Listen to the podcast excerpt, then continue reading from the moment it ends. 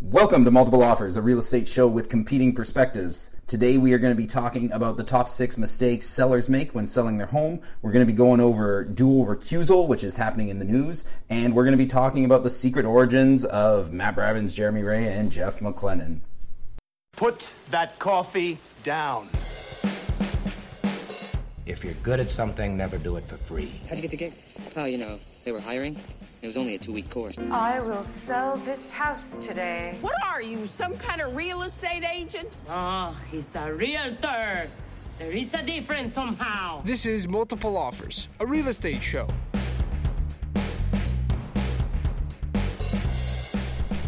All right, so this is episode two. Uh, I am Jeff McLennan. I'm here with Jeremy Ray and uh, our friend Matt Brabins. Matt, I hear you have an update from our first episode. I do. And you don't know about this yet, Jeff, because you haven't been around to see what's going on. But we talked about our cars and Yep. what we drive. And I was looking to make a switch. I you- switched. You got a new? Did you get a new truck? No, I'm not a truck guy anymore. so all of that is in that whole bit about how I'm a truck guy, This is the update. it's gone. what What are you driving? Hmm, it's a Honda Pilot. Okay, Yeah, so I don't know what that is. Yeah, it's it's a manly minivan. you couldn't even say that with a straight face. He went from a truck to a family vehicle. Yeah, and I'm having a hard time with it. Like I don't, I might, I'm happy with the vehicle. It's working out for me. It's a mm-hmm. family guy, and we got all this stuff going on. I got to put stuff in the car that doesn't get soaked in water sitting in the truck bed. But I am no longer identified as a truck guy. I like that you held on to your truck just long enough to tell everybody what it means to be a truck owner. Thanks, thanks for tuning into what car is Matt driving this week. What does that say about you? And your all your cars before were something that were, and I know we're not here to talk about cars, but it is funny to note that Yeah, each this one is was, a real estate podcast. each one was something that was kind of unique when you saw it driving by, and you officially have a vehicle that, apart from us knowing your license plate number, we'll never know if we drive past you. Absolutely, I'm full generic now. Not that Jeff knew. What I kind of I don't before either way. know either of your license plate numbers. Yeah, so uh, it it stung yesterday. I had an appointment with the guy who liked me when he first met me because I drove a pickup truck, uh-huh. and then I had to point out Now- that I now don't you're have fired. it anymore. Oh, He was a truck guy. did he have a sad face when you told him? A little bit, but he also just sold his pickup truck and was driving a Toyota Sienna minivan. So you're giving up together. Yeah, we're okay. Still good. Yeah, I'm I'm just getting back into the swing of things because, uh, like you said, I've been away. Matt, uh, or not Matt, Jer and I went to Vegas for the real estate You convention. guys left me behind. Yeah, well, we tried to get you to come. whoa, yeah, that, that's some revisionist history. How many times were you invited? It's a lot. yeah, a lot. A lot. Um, but back into the swing of things, trying to get things going. Um, I was just thinking about this weirdness of how insane our real estate market is right now. Because I've got I got two new listings that we launched this week, and both listings have had somebody call to apologize for booking a showing. Like you, you know, the, the essentially the message is, "Hi, I know you're having an open house this weekend. I'm really sorry, my guy can't can't make it to the open house. Is there any way, like maybe we can get you in Thursday or whatever?" I was just thinking about like when else in our history of selling real estate have you not been like, "Oh my gosh, you want to show out my property? Like, please come." That would be that was the norm. yeah. Well, you But don't for- have because to it's been- apologize because it's to book been- a showing because it's been two years plus yeah. of not having that Of no showings until the open house. It's just a really weird, weird place we're Do you play with them a little bit, and you're like, oh, I don't know, it's vacant. Like, Yeah. Let me talk to the sellers. see if see if we can accommodate your insane request. So that's funny. It's totally true. I have a feeling it's going to be coming up a lot in so many things we talk about. In that it's now like it's been two years of this consistency of limiting showings or how offers are done and all this stuff that it has become the norm for new agents. Like an agent who's only been in the business for three years feels like they have some experience now and they're an experienced agent. And they don't know anything about how the business was done for the 30 years leading up to that. Well, were, were you at that office meeting where the new agent, and I won't say uh, their name, asked ar- around the table, like, my listing didn't sell in the first week. What do I do? What now? Now- Do I call what? them? I, I guess I just need to cancel the listing, right? It didn't sell. It's over. we we had the one too where somebody was in our meeting and said um, that it wasn't competing. Like I'm negotiating. How how do I do that? And they'd been in the business at that point doing. They'd probably done ten or twelve deals, but it was all like written offers. Yeah. But it was all just well, I was one of ten, and it's either yes or no. They've never gotten a maybe. It's weird. It's been consistently like this for long enough that yeah, there are. And anytime the market goes up, we have an influx of new agents. Mm-hmm. So there is this. You know, though I think last year was a couple thousand. Probably within the past two years, there's been a, a few thousand new. We're at new fourteen licensees. thousand just in Greater Vancouver now. That's not even including Fraser Valley. Board. Really.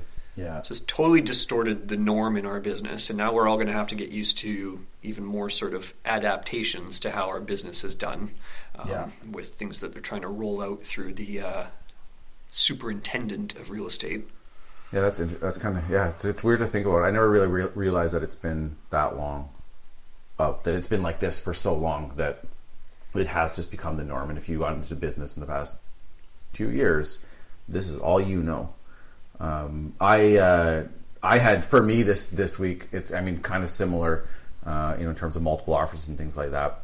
Um, I got to write an offer with a buyer on a property. We were competing, but instead of half dozen offers, we were competing with one other offer, and we won with conditions, which was you know every I don't know the past twelve offers I've dealt with, you know, probably so- four so- four plus offers. So to just have and it's always a subject free. You always know I- the per, the price, but Okay, so just uh, just in case there's people listening who don't know what conditions means, explain that real quick. So back in the day, back back when I started real estate, um, actually no, because that was around 2008 when the market was crashing. So that was a whole other whole other beast altogether. Um, but I guess let's call it a balanced market. You write an offer. You are you've seen the place. Sometimes you see the place two or three times before you make up your mind. You go see other places, and then you go and you see the place, and then you tell your realtor. I would like to purchase this house. You negotiate, only if. but only if, and you and, and you you agree on your price, you agree on on your dates and things like that. Um, but then you get about a week or so to say, I will buy this house for these terms, but give me a week to make sure my bank will sign off for it. So subject removal, subjects, conditions, whatever you want to call it, um, subject to financing. We'll have a home inspection. We'll do the free ones first. So we'll get the bank in touch with everybody. Um, you know, we'll go through if it's a strata property, we'll read the minutes. Uh, we'll do our home inspection sort of last. Um, things that just seem foreign at this point. Yeah, because now if there are ten offers, really to be competitive, the top three are all going to be subject free, Yeah. and you just don't even have a chance if you're if you've got these things in your. And it was weird because it wasn't even common. It wasn't necessarily common practice, but all of a sudden, you, people are you have a buyer who's like, "What do I need to do to have my offer be competitive?" like, well, saying you want to have a home inspection in a week might not be helping you. And then just all of a sudden, buyers started accommodating everybody, and it got to the point that uh, yeah. So, anyways, I was surprised that I was able to write an offer with uh, with the condition to financing. It- absolutely, it is. It is shocking because that price point has been so competitive. So Mm-hmm. it blows my mind that you're able to do that. yeah, What, what price point are we talking about? six hundred. Yeah, which, which in New West is essentially a, a two bedroom condo at this point. exactly. Is it? Is a two bedroom condo in a concrete tower? Yeah. good price. Yeah, which is totally yeah, totally fair. I think. Okay, so you were able to write an offer without multiple offers, which probably brings us to our news topic, which was really started by all of these insane multiple offers. I've just been handed an urgent and horrifying news story. And I need all of you to stop what you're doing and listen. I got a news flash for you, Walter Cronkite. I am enlightened. Do it live! I can, I'll write it and we'll do it live! This is Multiple Offers, a real estate show.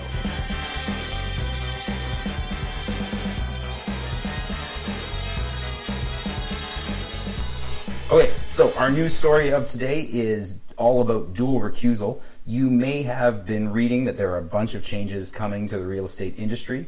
Uh, this all started like two years ago uh, when there was a big when there was a big article in the Globe and Mail all about shadow flipping. Uh, we can probably put some links to that in the show notes if you want to get more info. Uh, but one of the suggested changes, which was supposed to take effect uh, this month, uh, was something called dual recusal. And what dual recusal is, is how do you handle it if your client is the seller and then one of your clients, either that you're working with now or is a past client, wants to buy the property.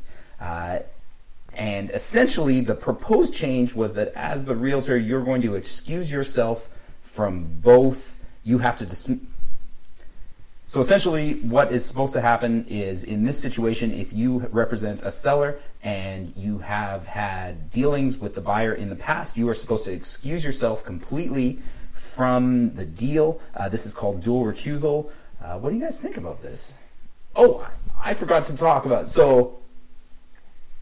So essentially, dual recusal is uh, if you represent the seller as a realtor and a past client shows up as the buyer, you are supposed to recuse yourself, uh, dismissing both the buyer and the seller. This was quite controversial, um, and it was supposed to take effect this month, uh, but Michael Noseworthy is that his name? I think so. I, okay, sure. let's we'll say go, Noseworthy. Um, he is delayed it. The dual recusal is being re-examined. How they're going to do it. Uh, it's been put off to June fifteenth. What do you guys think about this? How should they deal with this? Well, I mean, they need to just pay attention to the actual details. They need to pay attention to the rules that they're writing. it's what it starts with. They made the announcement for these proposals in November.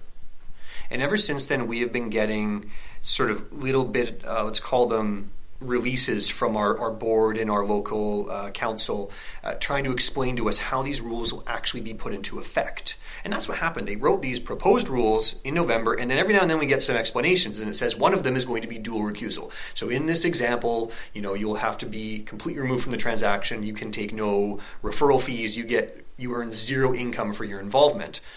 And there have been tweaks and confusion ever since. They keep coming out with sort of new interpretations of the rules, right? And that's what's been the most confusing. And really, all of our feedback was we're just trying to keep up with this. There we were in January and February saying, okay, we're going to play, we'll play ball. Tell us what the rules are. But they were just going to throw them at us like March 1st. Like, here's the new rules you're going to be using in two weeks. And they still had not given us anything to work with. No, it was radio silence. Yeah. And, and, so we're going off some interpretations, some guesses.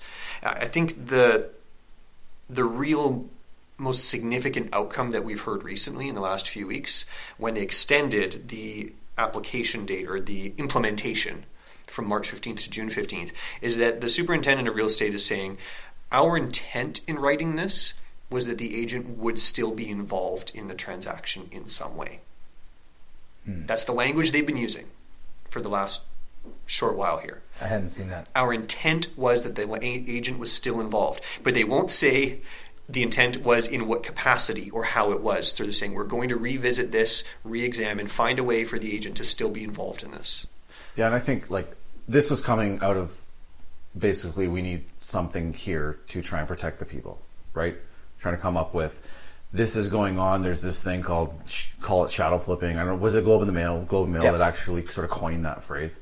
Uh, and we won't. We could probably talk about that in another episode. I don't know if we really need to get into it, but anyways, something that was happening, and one of the I guess issues that it came from was agents that were maybe representing buyer and seller. Yeah. Whether it was they took the listing on and someone uh, some random shows up and says I'm going to write with you, so uh, or if it was one of their their client, uh, and I guess one of the challenges that we're having is what if that's your client, right? What if it's that person is actually someone that you've already been working with? And it seemed like at first they were they came up with um, you can't represent both, but it's okay if it's just a customer, which is the situation of it's a random.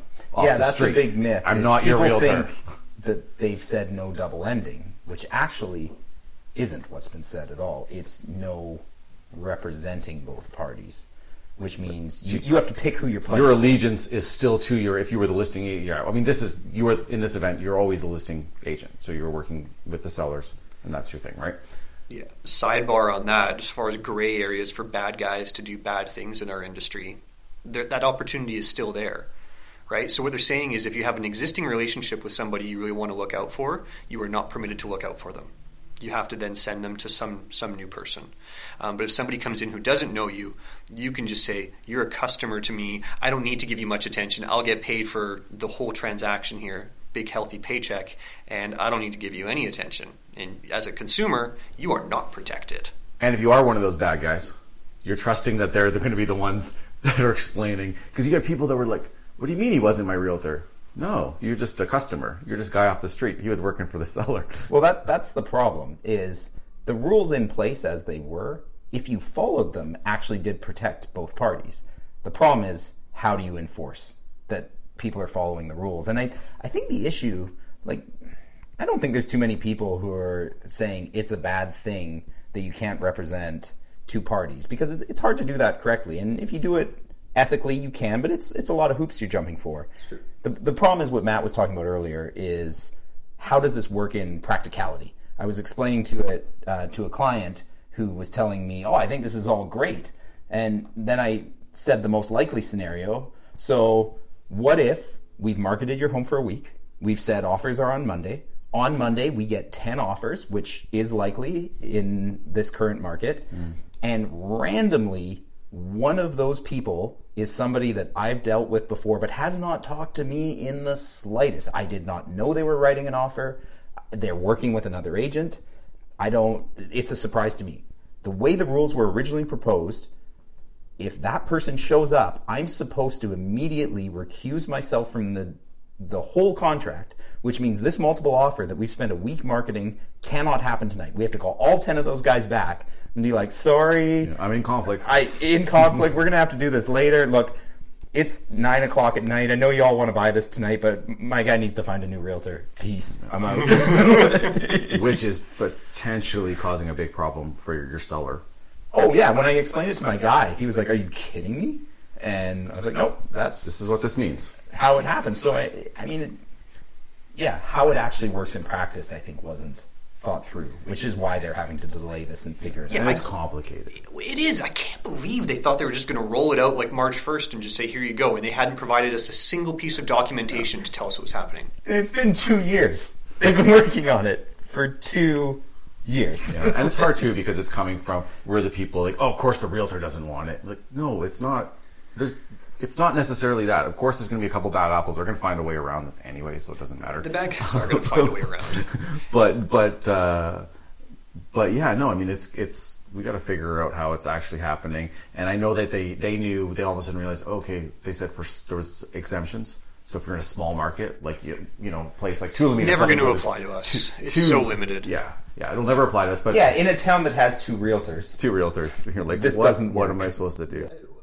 I'll, make it quick. Um, yeah, I mean this the whole the whole thing. I mean, not that we're our job's to look out for our clients. This isn't something that the three of us here are soliciting these double enders, as we call them, and I guess you know in the industry, and I'm sure the public kind of is aware of that. But it's very rare. It might happen once once a year or something. But but still, when it does happen, it could be very detrimental to a seller or and a buyer, both sides. So that's what we're concerned about, not necessarily that it's Yeah, and I, I think we realize that, you know, Noseworthy and everybody else, I mean, all they're trying to do at the end of the day is to protect the public from the scumbags that are out there.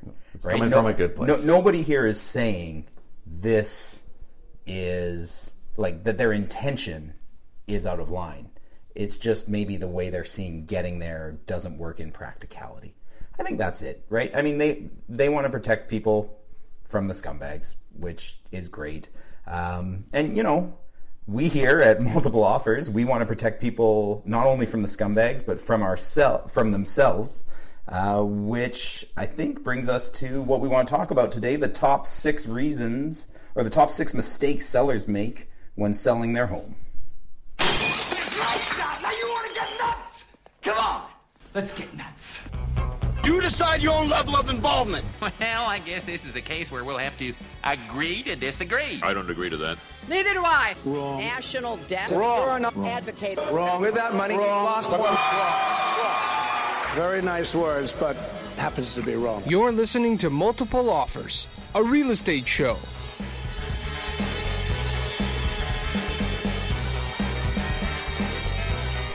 So, main topic today, we're talking about mistakes that sellers make. Um, I think Jeff, you probably have probably one of the good ones here to start off with. Uh, yeah, the the biggest mistake I think I've ever seen is uh, people feeling like social media is much more private than it is. Um, a few years back, I'm in the middle of a negotiation, and this is back when everything wasn't going into multiple offers, and uh, we're negotiating. We get stuck, right? We're we're at a price. We're the sellers. We're not budging on their price. We're not budget. The buyer isn't coming up anymore, and I check my Facebook and I see my seller has posted hmm. some buyer is really pissing me off. They offered, and they say the actual price. this on my condo. Should I take it? And all of these people are commenting like, "Yeah, you should take it. No, stick to your guns." Blah blah blah blah blah. Tell them where to go. Blah, like, and like they have any idea what's going on in the market. They're they're getting this advice.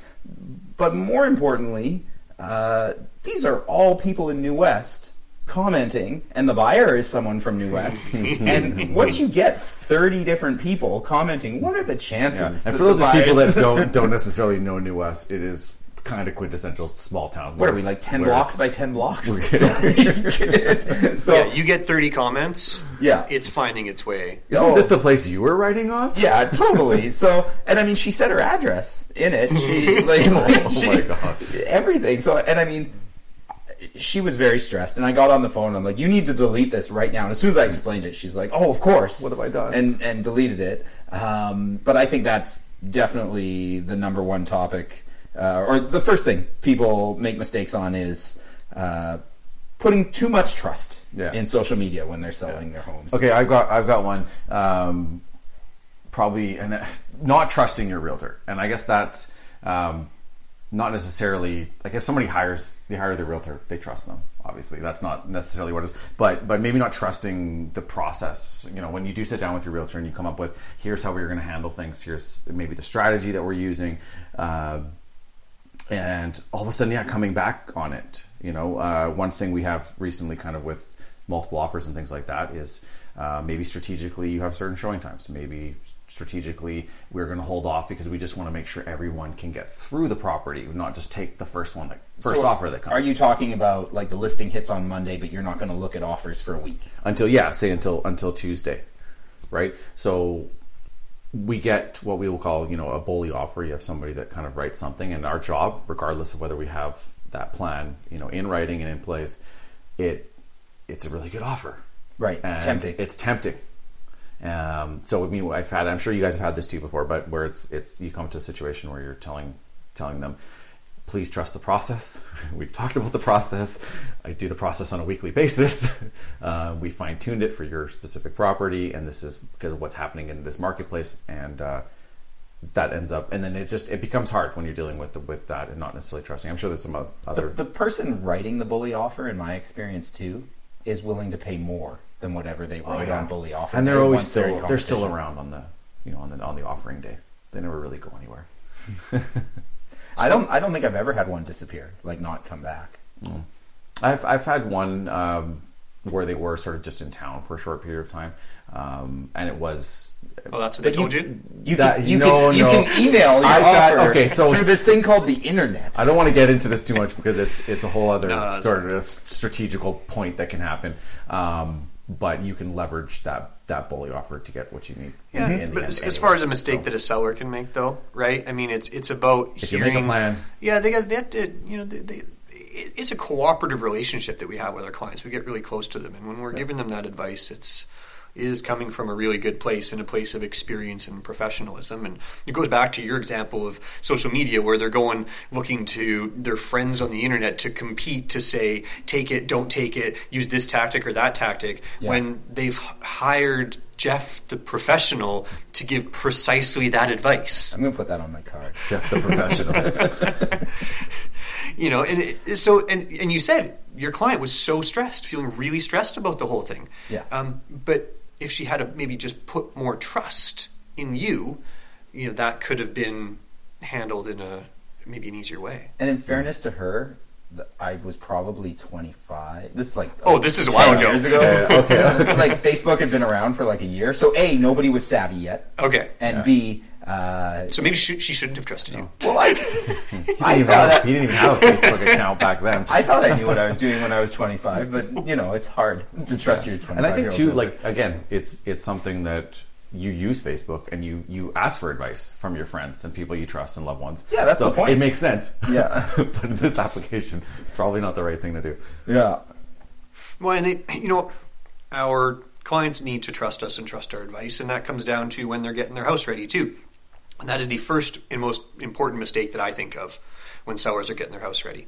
Is we all know that staging is necessary and important, and even when our clients bring us in now, they're looking for us to take care of that. But we do get the odd one who thinks that the market is so strong, they've heard us tell these stories about multiple offers and how it sells in the first week and people are lining up, that they don't need to do the work anymore. Yeah. They can just open their doors and the interest will come, the offers will come, and they're selling regardless of what attention they Yeah. give to their house. Um, you know what? And they're not wrong. No, they might be leaving twenty thousand dollars on the table for five hours of work. And that's exactly it. Yeah, I don't. I, I have. I mean, we've fallen into that trap before. I'm sure all of us a little bit. Um, a lot of times, I'll just tell people like, there's a point though where these things cumulatively are adding up to this house needs work, and we don't want that just because it needs a deep clean, or this is a project or something, or they're like, I don't like. If you just took another weekend to just clean a little bit more, a little decluttering. Um, you're really going to show it in its best light, and that's where I think, yeah, you are leaving. You're leaving money, money on the table. I, I had a client who was a big reader, and she had she had bookshelves lining the walls. Like the, it, you felt like you Took were in 100 a, square feet out of it. Yeah, hundred percent. Like on every side, you're losing a foot either way because of of bookshelves. And I asked her to pull them all out. No way, no way, no way. And we were on the market for two months, and no offers, no offers, no offers. And I, I came to her and she's like, Well, why isn't selling? And I'm like, Okay, we've got two options. We can reduce the price 10 grand, or we can get the bookshelves out. And she's like, I'll get the bookshelves out. and we sold the next week. It's amazing, right? In her defense, though, books are really heavy. They're really heavy. They were going to have to get moved regardless. That's That's usually the logic I make. It's like you're moving this stuff anyway. But it was Let's a do it 600 square foot it apartment, so you take a foot off every. oh, a sick wow. yeah, that's Yeah. a big difference, right? It you know, wasn't like the library in a big house. No, it, it was a little tiny one bedroom condo. yeah. Yeah. felt And, and I think when we bring up these mistakes, they usually come from a place where the seller isn't entirely wrong. Like, so as far as a seller here, if they assume they don't have to do a ton of prep and staging, they're not wrong. Their house will sell. Right. Mm. But a buyer sees clutter, grime, wear and tear. They see it as way more than just aesthetic, right? And to them, it might be a sign that the home hasn't been cared for, or they just look at that work and think that it's going to be way more than it actually is. And the common feedback that I typically get when I'm out with a buyer, and you probably guys get the same thing, when it's just like, it's, it's, let's just say it's dirty, right? It's mm-hmm. dirty, floors are kind of worn in, is they say, this needs a full reno. Yeah. Mm-hmm. Right? How often do we actually hear that? Right? They go through oh, full reno. You go, really? We're we're calling this a full. Well, and, and it applies to more than that too, right? Because sellers, they see how you do one thing, or buyers rather, they see how you do one thing and they assume that's how you do everything. So if you walk in and it's well, it looks like ship shape and it's well taken care of, they're going to assume, oh, these people took care of their home. If it's a pigsty, the question is, what am I not seeing? Yeah. For sure, yeah. yeah. Um, I've got one uh, access for showings. Um, I know, and I know beat heads a little bit maybe on this one because um, I know some people like to strategically wait until you know you list a property on Monday and no one's getting in there. I thought we were sticking to the plan. until well, it depends if that's your if that's your plan that, that you're only going to let someone in there on a Saturday, then that's fine. Um, and I actually just had to do that on a property, so I shouldn't actually be pointing fingers. Um, but access to showings in in a sense of. Um, and maybe not so much in this market, but in, in more of a balanced market where you have a seller, and again, not ragging on sellers here, but maybe you you Well, this, Oh. the topic is mistakes sellers mistakes make. so we can, we can rag a little And bit. again, it comes from it usually comes from a place of innocence, Yeah. and then there's just a bit of an error there. But Yeah. like, no, we really didn't feel like having showings on Tuesday for whatever reason. Yeah. Um, and uh, they just need to realize the the importance, right? That it's it's it's you know, hopefully this is only going to be a week. So if if that person could be the person that's going to buy it, let's get them in the door. I know it's going to be inconvenient. There's nothing fun about this process unless you're sitting down with 12 offers and they're all amazing. Um, but getting people in your house, having strangers in there, having you have to live in the house and make it look showroom ready and still be able to feed your kids and everything. I get it. Um, but let's get people in the house as much as possible. I've got one. I've got a. Uh, uh, I'll say a recent client in the past year. Um, he has a habit of doesn't lock his door. Is he? In, Hmm. he's in a condo building. Um, he's like, yeah, just buzz me and I'll go to my cell phone. Do I get the clicker? That's fine. Just buzz me. I'll let you in. And all, my door is always locked. my door is always unlocked. It's like, okay, I guess this kind of works for now. But when when when showing start, we're going to need to to have that access. But um, you know, everyone's a bit different. And for that person, that individual, that was uh, that was fine, right? Just I'll just use because nowadays the, the the buzzer phones will go right to their cell phones, so Yeah. I don't see the see the problem. It's a funny. That's a one off. That's not a normal situation, but When it comes to me and my business, access to the listing, sellers do make mistakes on that front because they think, well, you know, you just kind of work with it, but we need to make it as easy as possible. And yeah, that scenario works. You can call the guy on his cell phone and buzz, but you know, how often do we call people and they don't answer their phone in that moment where you need to be there? And it's just it. That very moment you need to get in the door. You're all standing there now outside. Maybe it's cold and it's raining. You can't even just get indoors because oh, you had to call the guy three times just to get him to answer. He was just talking. He was in an important conversation and he just had to wait three minutes. But that is a bad start to the showing this of that pre property. this is pre actually on the market, but still. Yeah, but but not- conceptually Yeah, though, right? yeah, Where sure. it's just it's it's a small mistake, but it can have a big impact. And the same goes with we're talking about condos, getting keys. Mhm. Like, give me a fob to get in. If you have a storage locker, Storage locker, parking, like allow me access to see those areas. So if somebody's interested, we can actually get in. Mhm. And the same goes for a single family house. I don't know how many times you sell a house or you're there showing a house and they go, oh, no, we don't have a key for the garage. What? The, the house comes with a garage, right? Yeah. Uh, you know, you can't show it to me? No. What's in the box? yeah. I mean, I get it. It is a rectangle, probably. full of junk that was in their house. Yeah. all the, all the books from the. Uh, They, they took the Matt's advice. they it in the needed to get it ready, and they put it in the they garage. put it all in the garage, and they said nobody in. You know, so I I get where that comes from, but it's a very common mistake from sellers, and they will help themselves if they can allow the agent for the buyer to show every part of that property. Yeah. Yeah. Hmm. So, what was the next one that we had? I think you wanted to talk about. Oh, I do uh, have another one. I've got another one. That was your add-on I to know. my- my I keep adding on to everything because I guess I think sellers make a lot of mistakes, but they can learn from them. So, it, And and in fairness, we could do the top 300 mistakes realtors make. yeah, That's just not what we're talking about right now. no, and I mean for the three of us here, we probably don't make any of them. no, and we're and we're not technically allowed to rag on other. One of us makes a lot of mistakes. So let's talk about the seller mistake. Um, I find this a lot because we've talked about it as we've gone through the mistakes here. Uh, one common theme is that it is hard to get your home ready to sell. It is a lot of work. You know, the decluttering, the staging, all the rest of it. And when we get down to it, when we get down to that last part, there's usually some minor repair that we've been ignoring. We, myself, like being a homeowner, Mhm. right? Something that we didn't get to. And I find that they There's just lots of stuff in my house that I just haven't gotten to yet. yeah, and you probably won't until you sell it. I hope not. I hope not because there's. I'm missing a bathroom right now. You know, but those last little bits, and you got to get people to get to it. And sometimes that's hard, but they'll they'll just ignore those things. It might be uh, just a toilet that runs. You know, and somebody walks into the bathroom, you just hear this. So what do you do when you are talking to a seller and you're saying, "I think you should fix this," and the seller says, "Oh, just tell the buyer to write it into the contract." They'll fix it. Yeah. just write it in.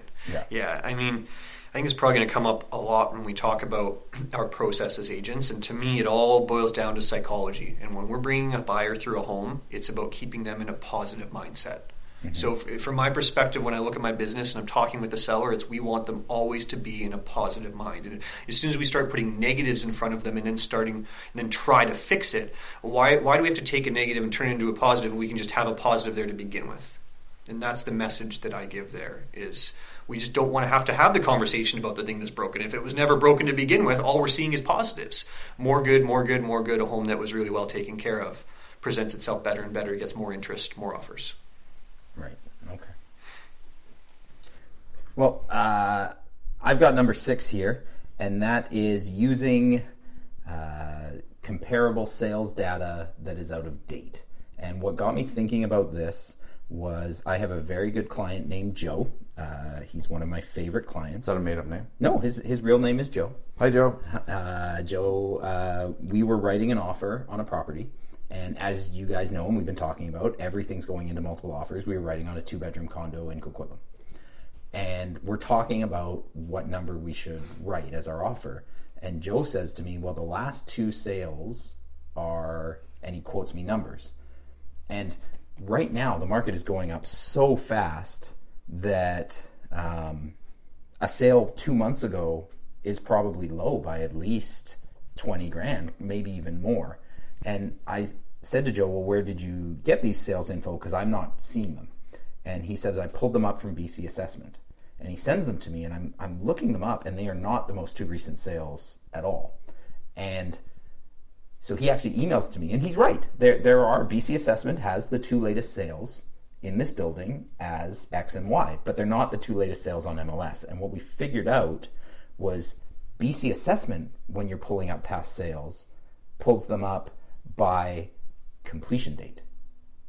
Right. When title transfers. Yeah. So when MLS has sales data, this is when the contract was written or when subjects were removed, Yeah. if there were subjects. So Joe is looking at the two most recent title transfers. That the those, province titles, has. those offers were written three, Three- three three months or ago. four months Yeah. ago. They're off base by 30 or 40 grand. And if we'd gone by those numbers, uh, we would have lost the multiple by a lot. Um, so I think really right now making sure that when you're looking at sales data, you're looking at it within a market that is up to date and, and understanding how fast the market is moving right now. Yeah. I think is really So Joe got the place. Joe did get the place. Oh, good- good job, Joe. Story ended Yeah. on a Happy. What a way, great way to end. The BC assessment is a trap from every perspective. Yeah. Absolutely.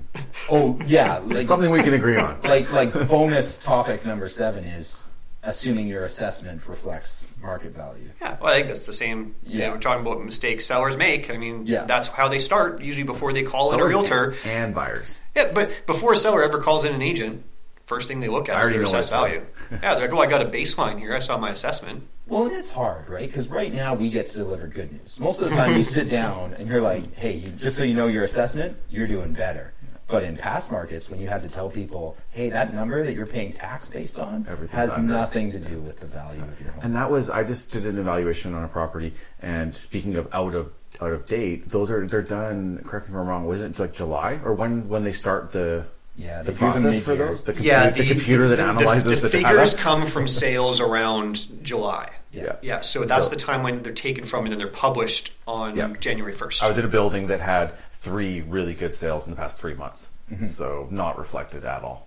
But yeah, those discrepancies all over the map. Don't look at that as uh, the be all end all of pricing. Yeah, so those, those are our top six uh, s- mistakes sellers make.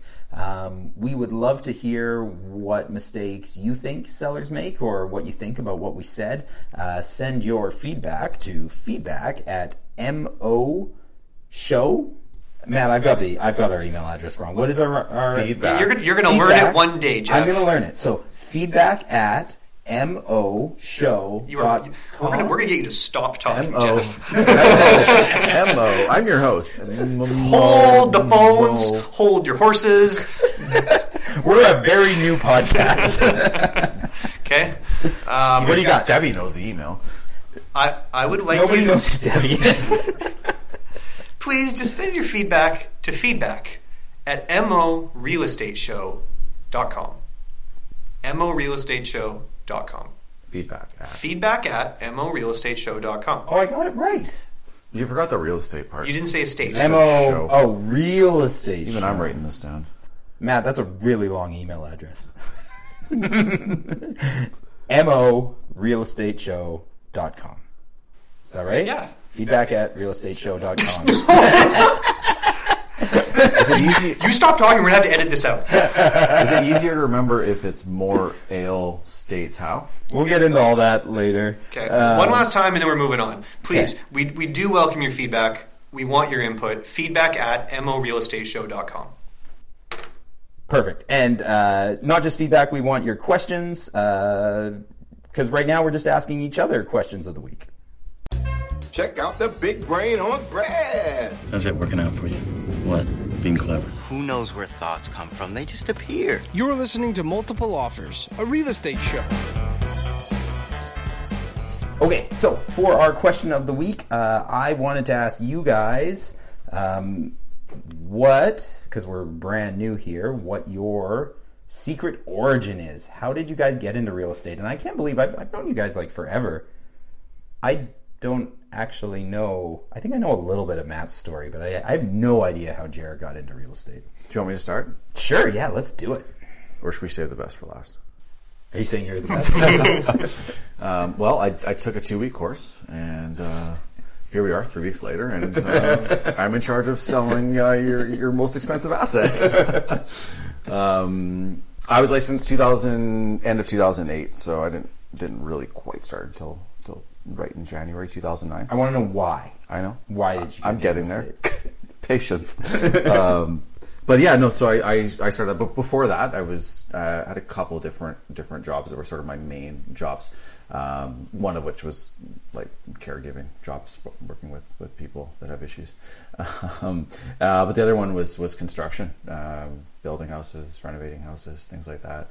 And if you know anything about building houses, you are outside a lot and in the rain, and it's cold and it's mm-hmm. sore.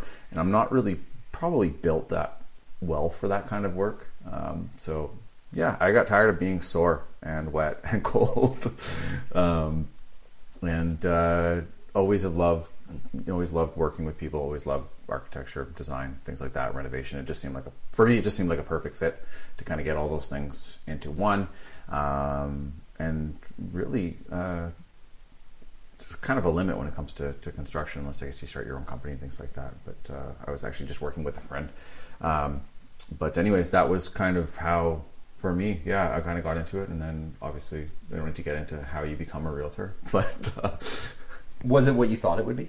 Absolutely not. What did you think? Um, I didn't realize how hard it was going to be.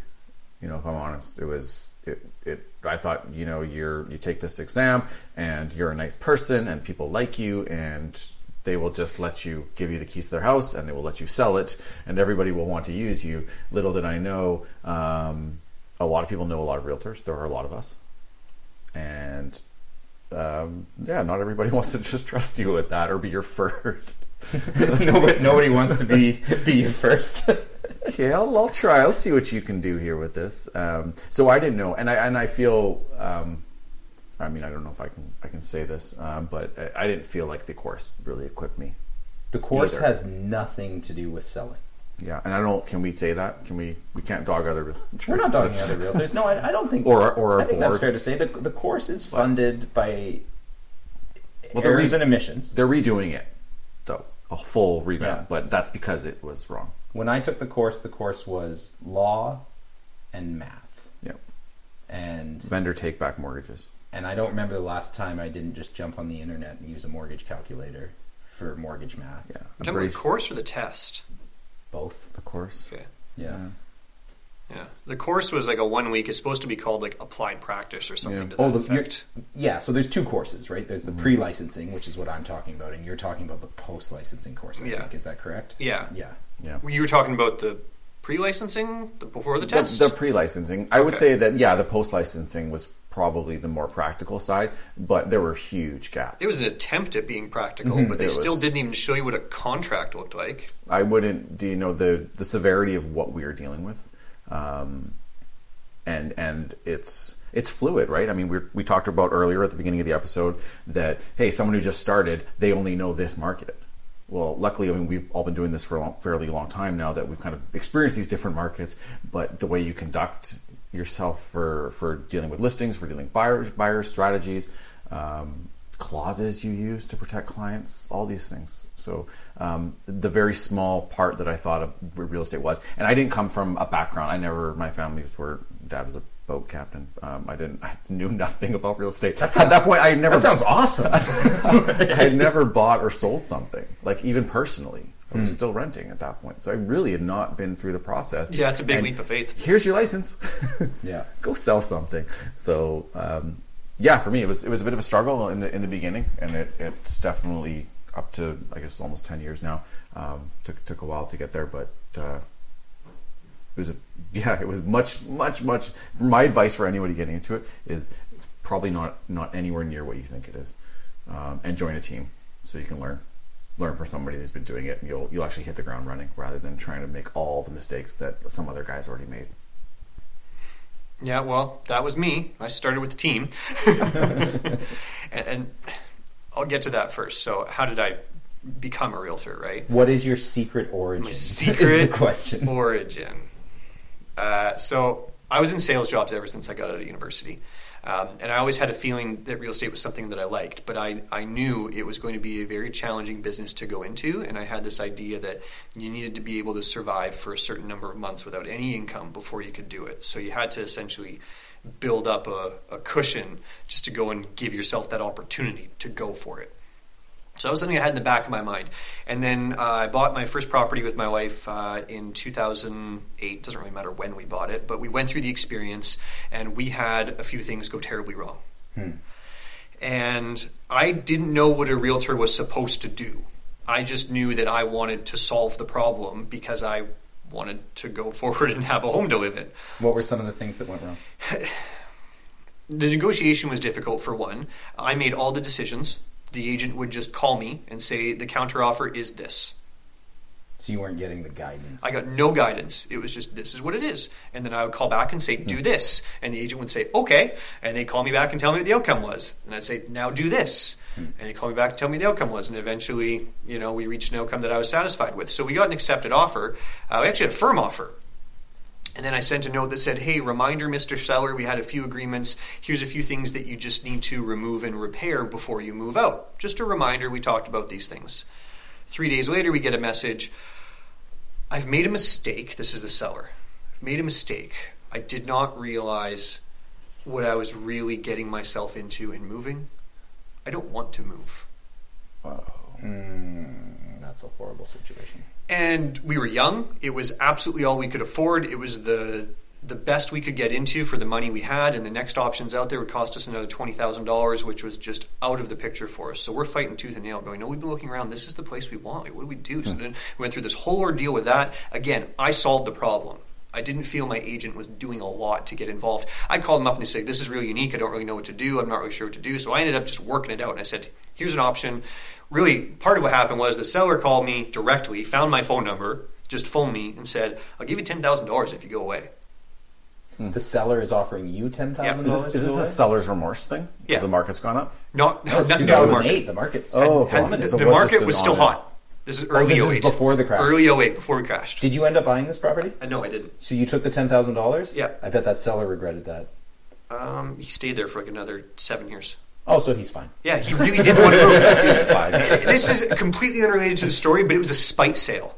He just he was having an issue with the strata and said, "I'm getting out," and then realized that that was way too much work for him. uh, so he settled, and then I called the realtor and said, "Well, this guy's offered me this much, and my wife and I would agree to that. Uh, let's just get a lawyer to write up a release agreement because this all feels way too weird." didn't get a lot of advice or help there. Went to a lawyer. Lawyer kind of did a really crummy job too. So I felt like I was doing all of it. Okay. Ended up buying another place that was the mirror image floor plan, two units over, and that was the place I lived in for five years. And I bought it for about ten thousand dollars more than the other one that I had the offer on. And the only reason why I never put an offer on that first one to begin with is because the one I ended up living in is because I couldn't afford it. Okay. So I went through all of this ordeal, was not a realtor, learned a lot. I learned a ton. Hmm. So I was telling my friends would go and they'd be buying or talking about buying places, and I was just sharing my story, sharing my advice. Were you telling them what to do on Facebook? Facebook wasn't really a thing yet, Jeff. uh, I found myself sharing this stuff, and I enjoyed helping them. I knew I was helping them. I Mhm. felt like I had really good information to provide, and that I was good at finding solutions to these things. So a, a few a few years had to go by after that, where I built up the cushion that I had, and I was going through a couple of different jobs, bouncing through them. Realized that the reason why I was changing jobs was not the employer's fault; it was mine. I was not doing a good job dealing with authority in the workplace. Mhm. I tended to butt heads with my superiors. They wanted me to do things a certain way, and I'd find it, it either didn't fit with my moral standard or ethics, and I would just refuse, and it didn't work. So I went into business for myself, and that's how I ended up in real estate.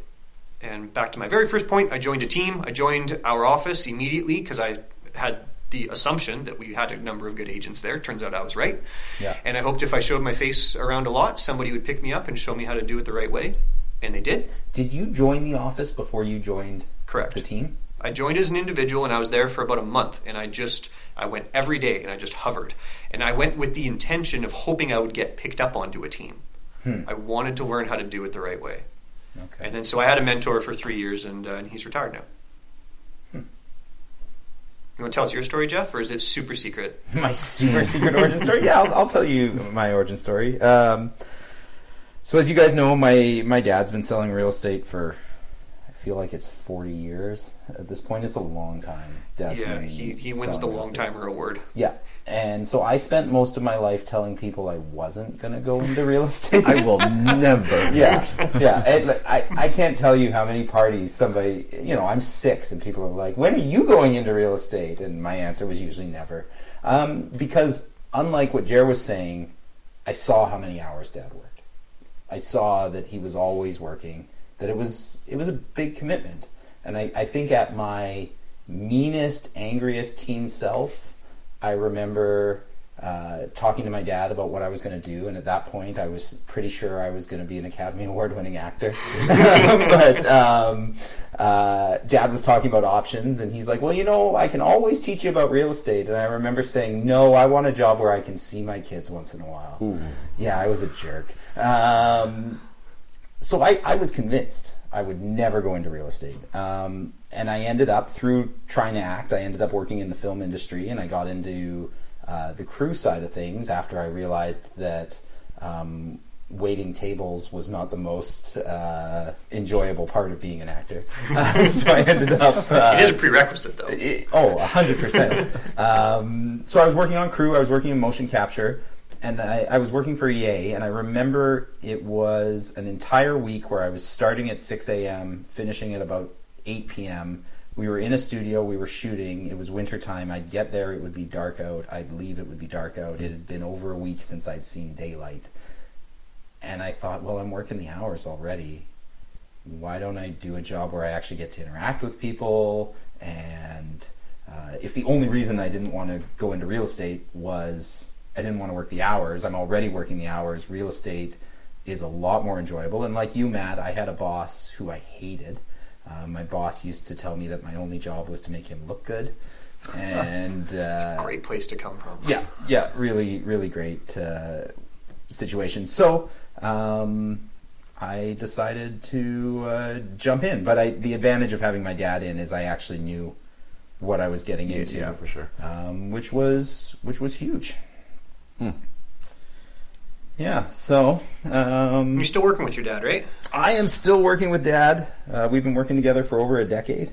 Yeah, it's awesome. Yeah, yeah. I couldn't do that. Sorry, Dad. you, ever, you ever think of branching out? yeah, yeah. Th- thanks, Dad. Uh, I, I'm gonna go out on my own. No, no, never. We, Dad and I have a great. I mean, we're a family business, right? So, um, yeah. Those are our origin stories. Those are the origin stories. That's where we came those- from. Those are our stories, Matt. I, I think you you have a story, not to do with us. It's story time with Jer. Great story. Compelling and rich. It's not always my story. No, it's not always your story. What Hang if on. Matt has an awesome story to tell? Well, he can tell it to me or write it down, and I will paraphrase. This is Multiple Offers, a real estate show.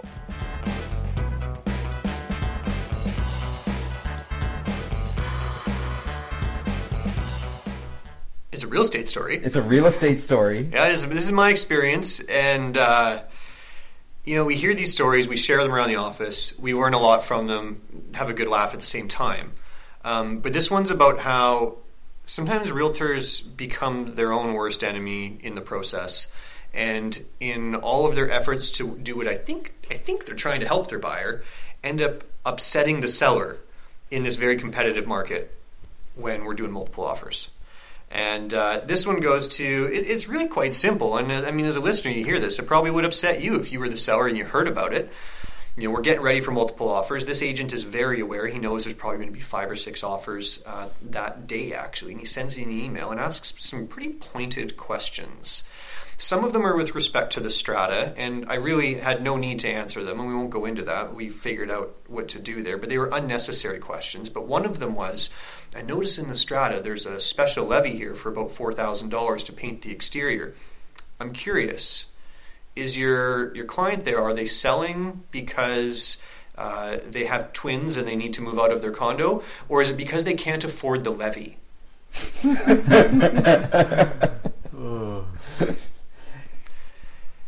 I didn't tell my client, and if you're listening now, that is not the person who got the, the offer. because honestly, I wouldn't blame them. If they knew that that person had asked that question leading up to offer presentation, they would say, Who was that? I want to know. And their offer is certainly getting less consideration now. Hey, just curious, is your seller poor? Do they? like, Yeah. How does this change your offer? You Yeah. are one of six. Oh, well, you know what? They can't afford the $4,000 levy, we're talking about $600,000.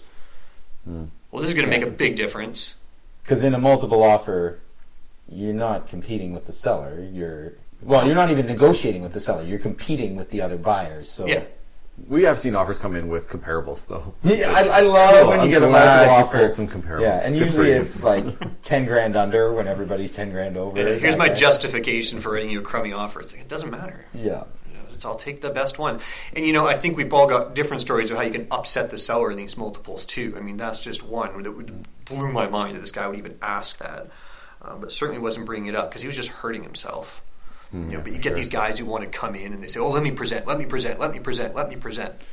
You know, and for our listeners who don't know, we used to be common practice. Used to be common practice. Very, very rare nowadays. Always sat down in person. If you represented the buyer, you would go there in person and sit down in front of the seller and their agent and make a short presentation, but you'd want to make a personal impact. But someone like that, because there's already these red flags, you would probably you'd explain to them that this is probably isn't someone you're going to want to sit at a table with. I, I had a seller throw a realtor out of a presentation No once, and she ended up winning, but the buyers decided they needed to come back for a second look.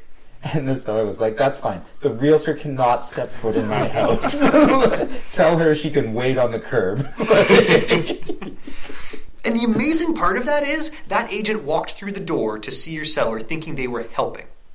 Oh yeah, I, I actually know the agent. She's lovely. Just things went took a turn for the Went worst, sideways and, quickly, yeah. and it unraveled really fast. It's amazing, right? So, you know, these guys, they, sometimes we're our own worst enemy, I guess. Hmm. Well, I, I think that's going to about do it for today. Uh, next time, we're going to come back. We've talked about seller mistakes. We're going to go over, I think, mistakes buyers make. Um, this has been episode two of Multiple Offers, a real estate show with competing perspectives. If you want to get a hold of us, you can email at feedback at mo real estate. No, it's not feedback. What is it? It is what feedback. It is feedback. It is You had feedback. it. Oh, You had it. Feedback at mo real estate show.com. com. Yeah. Hey, I did it, guys. See how, won that, see how that flows? It, oh, there's so much flow in MO Real Estate Show. Mo, Mo show. Mo Show.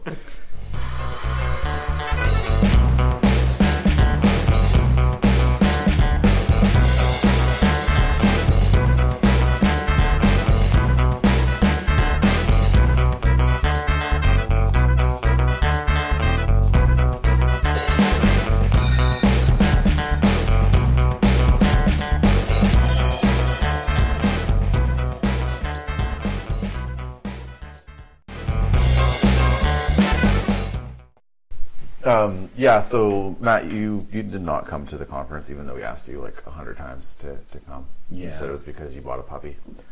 Was Did it you puppy buy- or was it because you bought a new Did car? you buy a puppy to have an excuse not to come to Vegas? Is that the real reason? I told you guys for months that I wasn't coming. Now, was I right in my reason not to go? No. No, not at No. all. No. No, you're you, you you missed out, and I don't want to be. I've got a friend that goes to like concerts all the time, and and it's every concert was, yo man, you missed. That was the best. Just That before we go, that what was your that- reason for not Yeah, wanting to what, go? what, what was the reason? I don't know. No, I I didn't want to go because I find the days are way too long.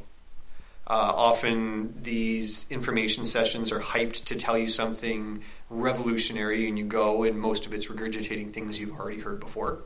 Uh, you're paying to experience that. You're not really getting that experience, and uh, I just thought, kind of thought it would kick my ass, and I might be holding you guys back because I'm an early riser and I like to just kind of check out and go to bed early and that kind of stuff. Jer walked in as I was going out one morning. This did happen. So my yeah. So my beef with them is, and this is applicable because I've I've since we got back spoken to other people who have had their. I think it's it's like an industry thing. So like while we were there, we were at a real estate one. Um, there, but there's a helicopter one at the same time. There was a helicopter. we tried to Um, convince people we were at the helicopter we- convention. Nobody we- believed no, us. we do not look like helicopter pilots. Um, I talked to someone, they, they had an insurance one. I guess it's like the international, if you're at like a big firm or something, that's a lot of things will do the corporate or international global shows there. Um, but I just, I don't know if it's like the best place to have one of those shows. Because Vegas. it's Vegas. Yeah, sorry, that was the main point there. Um, yeah, it's in Vegas. And I don't, like, you're in these casinos, in these conferences. For this one in particular, you're walking through like a, a mall, basically, several kilometers. Is that the. MGM? MGM. So just to get to where the conference area is, um, it's like a 15, 20 minute walk or whatever. You end up having your dinner at like nine o'clock. And because there's no windows, you're in this huge compound. You have no idea what time it is. The whole place is designed to make you lose track of time. Yeah, it seems like it's dinner time, and then it's normal after you have dinner to have maybe a drink or two, maybe uh, a quote unquote network or whatever you, you call it. Um, A network or two? yeah, a network or two. and uh, next thing you know, yeah, it's seven in the morning, and Jeff's going just the waking up. To, you're like, what happened? Why is it daylight outside? Um, these things happen, but but yeah, it just seems like they should put it somewhere like Delaware or you know a place where there isn't anything going on, so that you actually you're not tired because if you're yeah you're having dinner at nine o'clock. Even if you just socialize for a couple hours afterwards, it becomes one o'clock, two o'clock pretty quick, and there's sessions that start at eight or whatever. So. Well, that is what I told you before you went, though, and that's happened at every conference I've gone, no matter where they hold them. That's what conferences. said you are. I saw lose some some- amazing speakers. okay, but that's fantastic. So you did get that part. I That's good. Jeremy's point. I saw a speaker. It doesn't matter where it happens. That's how they go, and I didn't want that. So you think this is not a Vegas problem? It is not a Vegas problem. This is a, a convention problem. You let people out of the house. they get to go Han Solo, and they're like, "Oh my God, it's adults, and there's no kids, and there's no spouse, and I just get to really? I don't have to phone home. I can just stay out, then come home when I want to." And and then they want to like show everybody up, like, "Oh my gosh, I know how to party. Do you know how to party? Because I know how to party. Watch me party." I've seen it happen in like Regina. Okay, so it's not okay. So it's, It's not exclusive to See, Vegas. I, this is my first conference. This is Matt's competing perspective. So Matt will never go to a conference ever. I I I was I told you I used to be a speaker at conferences. Okay, I we're, hated it. we're all salespeople here. So the musical guest at this conference was Mr. John Bon. Um, Bon Jovi. John Bon Jovi. John Bon. John Bon. Yeah. Um, is there a musical guest that would get you there? No. Rise Against. No. Has Jared told you the crazy Bad Bon Religion. story? The what story? So the day before Bon Jovi plays, Oh yeah, yeah, yeah, yeah. Ticket, yeah, guys. I love Bon Jovi. I'm paying to hear him on the piano. I'd like this guy. I would pay this guy thousand dollars to cover him. But if We're- you have a ticket, no, I'm on. busy. I'll be at Fremont. Yeah, we, we find this guy who we assume is at Remax, who is literally paying the piano player. He starts off with twenty bucks. He's then going hundred bucks, five hundred bucks per Bon Jovi song. All he wants to hear is Bon Jovi. There's another dude who starts paying him not to play any more Bon Jovi. Dude pays a thousand dollars for a Bon Jovi song. So we get all excited, and Jer ends up trying to. He gets the guy. You got the guy tickets, I right? did, I did get him tickets. Yeah, hey, you seem like a Bon Jovi fan. We Yeah. got tickets tomorrow. Yeah. Private event. I think he thought we were scamming him, though. He didn't show up to get his tickets, and I, I think he assumed we saw him slamming down thousands of dollars. No, I did. I did. I did connect with him, uh, and he Yeah, he was like, I some- like, I'm like, here's a picture of us at the place. I know, man. I just, uh, I don't know. It just didn't work out. I'm like, okay, but it does. Yeah, it does. You thought you were going to throw a sack over his head and put him in a van. that was that was my one Vegas wish. Yeah. I just want to put a bag over a guy's head that has a beard, and put him in a van. You guys have good experiences. That's okay. Yeah. So No tigers, no face tattoos. no tigers, no face tattoos. That's not actually a stereotype, right? That just happened in a movie. Oh, uh, that was from a movie. Jared bought uh, a hangover shirt and didn't know it was from. I didn't the realize. it hangover. was- Look at this cool shirt. He's I got have a shirt with baby. the baby He has a baby. Oh my gosh. And then I met somebody who had. I'm like, why does that guy have a baby on his in front of him? A like, oh, this is a? Vegas thing. That's it. Thanks That's for- it. Thanks for listening. Put a bag over it. See it. Put a bag on it. All right. And scene. And scene.